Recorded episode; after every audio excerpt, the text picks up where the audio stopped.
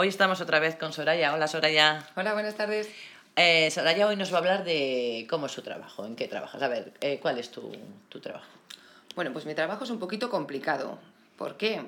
Porque yo trabajo con familias que se han divorciado y separ- o separado con hijos Ujú. y cuando hay problemas con respecto al régimen de visitas, el Ujú. régimen de relación y comunicación se llama. Entonces, las familias con las que yo trabajo ya han llegado a tribunales. Entonces, vienen al centro con una sentencia. En la sentencia se explicita cuántas horas han de ver al progenitor que no tiene la custodia.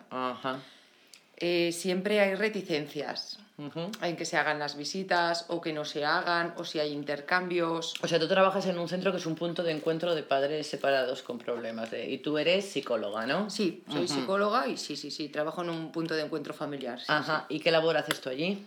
Yo soy la coordinadora, Muy bien. sí. ¿Y cuál es tu labor, más o menos, Pues yo- diaria? Pues bueno, yo me encargo de que el centro vaya bien y todo y soy la jefa, pero si queréis os cuento mejor eh, qué hacen las técnicas. A ver, ¿qué hacen las ¿Eh? técnicas? Sí. Pues las técnicas lo que se dedican es a, sobre todo, sobre todo, velar porque los infantes o adolescentes estén, estén protegidos de todo lo que es el conflicto entre las partes o sus padres suelen Sí, ser, sí, ¿no? entiendo. Y bueno, pues básicamente evitar los mensajes negativos eh, de una parte a otra, eh, evitar todas las triangulaciones.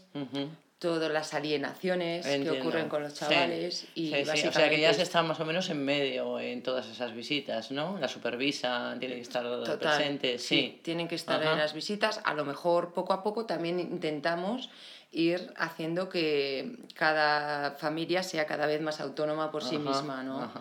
Entonces, en un año y medio o dos tendrán que, que poder eh, gestionar un poco ellos este régimen de visitas por su cuenta. Eh, muy bien, Soraya, os parece un trabajo duro. Ya nos contarás otro día más Lo- o menos cómo, cómo lo desarrollas. Lo más- es, con lo más es. detalle. Gracias, Soraya. A vosotros, adiós.